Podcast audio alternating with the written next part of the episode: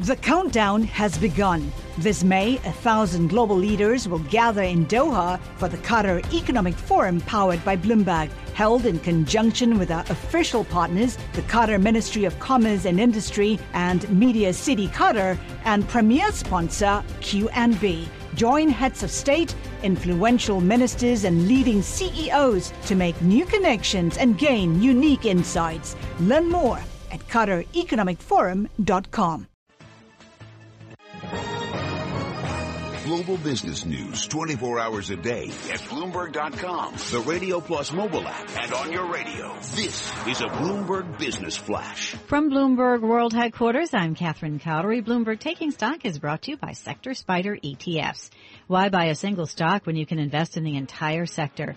Visit sectorspdrs.com or call 1-866-SECTOR-ETF.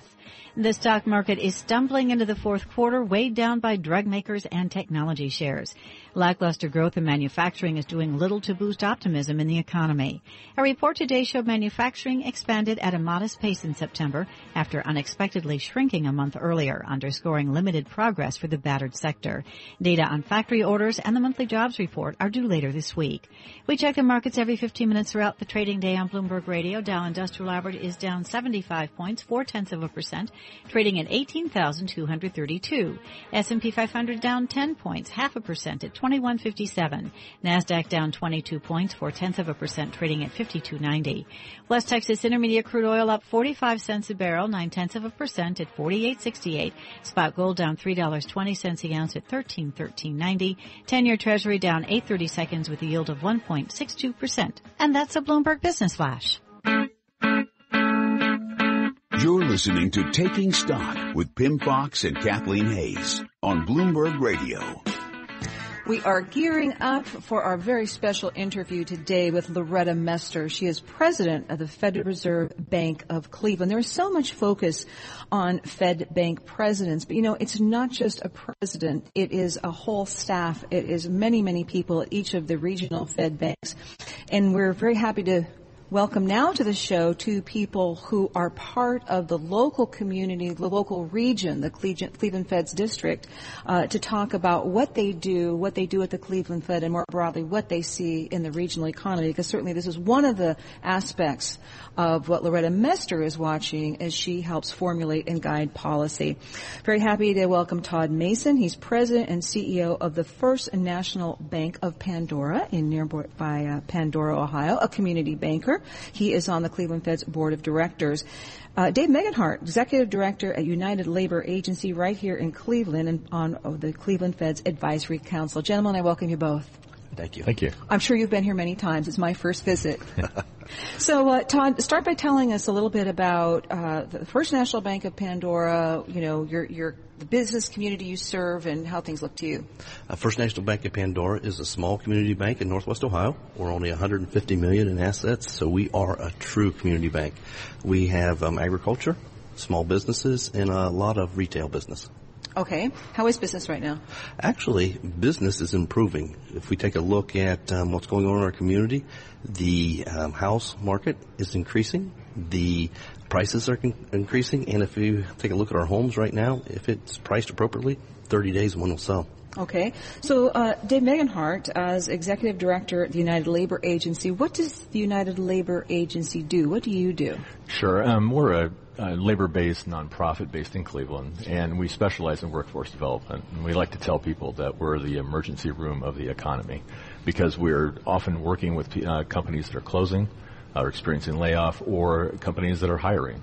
So we're sort of have the whole cycle, the whole life and death cycle of any kind of business transaction. So what we do is we find uh, workers or human capital for those companies, um, and if they're, if they're experiencing layoff, we try to find new work for those workers. How how is the labor market doing here, specifically in Cleveland? I think Ohio is a pretty diverse state, mm-hmm. but in Cleveland, how do things look? Um, it has been. It's really improved over the past couple of years. There's a lot of activity in the hospitality sector. There's a lot of uh, manufacturing. There's an uptick with that.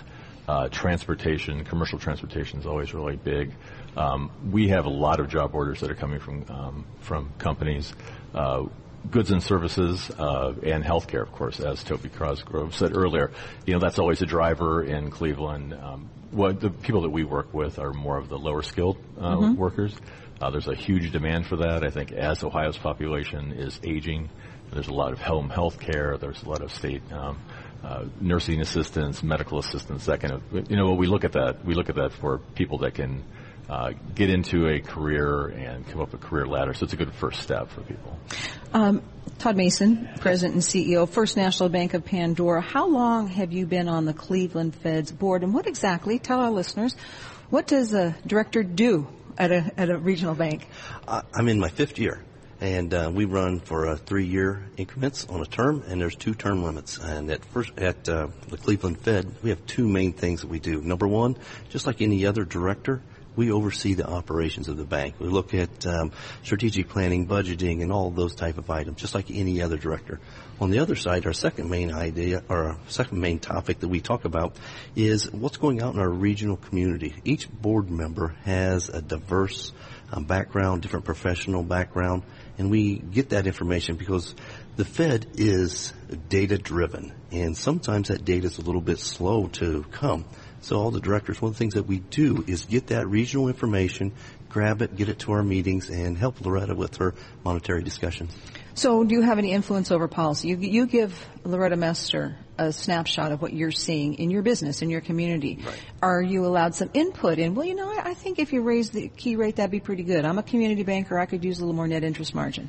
We are all free to give our opinions on what is going on in our regional communities and how it is impacting us then Loretta will make her decision on what she feels she should do. Okay. Well, uh, similarly, Dave Megenhardt, uh, you're executive director of United Labor Agency. You're on the uh, Cleveland Fed's advisory council. So, how does that work? I know there's been a lot of people, and there's more and more focus on the Fed around diversity? Mm-hmm. Do they pay enough attention to the community? Are they paying enough attention to the labor market when they consider raising interest rates again? Sure. Uh, so the Business Advisory Council, uh, we meet twice a year. Uh, and it's a you know it's made up of small businesses from it could be anything from uh, tech startups to more of uh, established uh, manufacturing uh, businesses and people like me, which are you know we're uh, from labor. Um, we work obviously with you know again with people that are experiencing dis- displacement or looking for work. we I'm very tied in with the local area unions. Um, you know, our job is to take all this information about what we see on the street and bring it to uh, um, Loretta and also bring it to her staff. Uh, they listen to us. They want to, they want to know. I think it, I think it really helps to hear uh, what we're experiencing every day. Um, I think they have nine of these business advisory councils across the district uh, in all the major cities uh, throughout Ohio, uh, West Virginia, Pennsylvania, and Kentucky, parts of all those states, um, all of Ohio and parts of the other states. Um, so I think that if you think about all of that information and all of those different businesses and labor leaders and community leaders, and you know, can aggregate that, I think that helps then bring it up into the president. Okay. Well, uh, something uh, aside from monetary policy, the Federal Reserve oversees lots of banks. At a regional bank, you are involved in exams, examinations, all that kind of thing. Uh, for a community banker, though, uh, Todd Dodd Frank, we we have a lot of community bankers on our show, depending on what's in the news and what they're doing, and they say over and over, it's Dodd-Frank is is uh, made a very heavy compliance burden. It's raised costs. Community banks didn't cause the Great Recession or the Great Financial Crisis. How is it affecting you? And is this something that the, the Fed and other people overseas banks need to be more mindful of? Should there be some changes made in Dodd-Frank, for example? A great point. Uh, Dodd-Frank, 2,500 pages.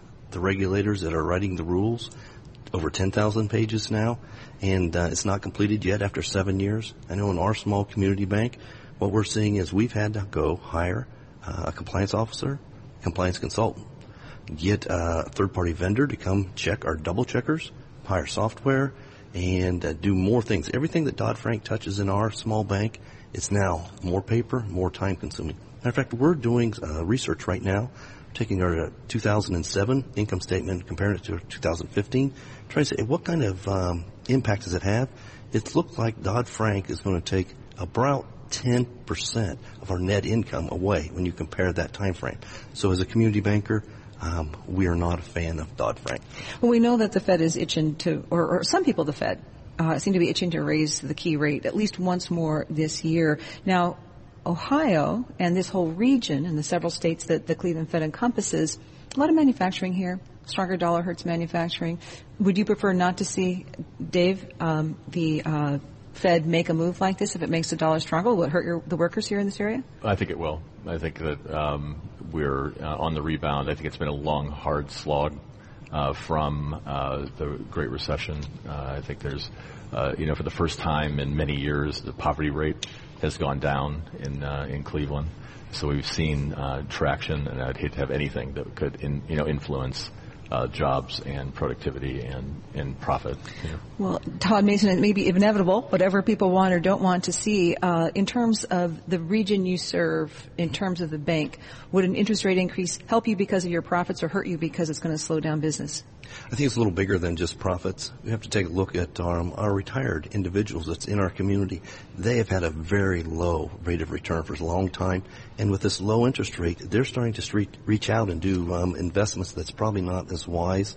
And I'm telling you that in our community, there anybody that wants a job has a job and our houses are going up and the economy is improving. Uh, we really, in, in our community bank point of view, see there's no reason to keep rates at a, at a stressed level. What a terrific roundtable. Gentlemen, thank you so very much for joining us. That was Todd Mason. He's president and CEO of the First National Bank of Pandora in Pandora, Ohio. David Megenhardt, executive director, United Labor Agency in Cleveland.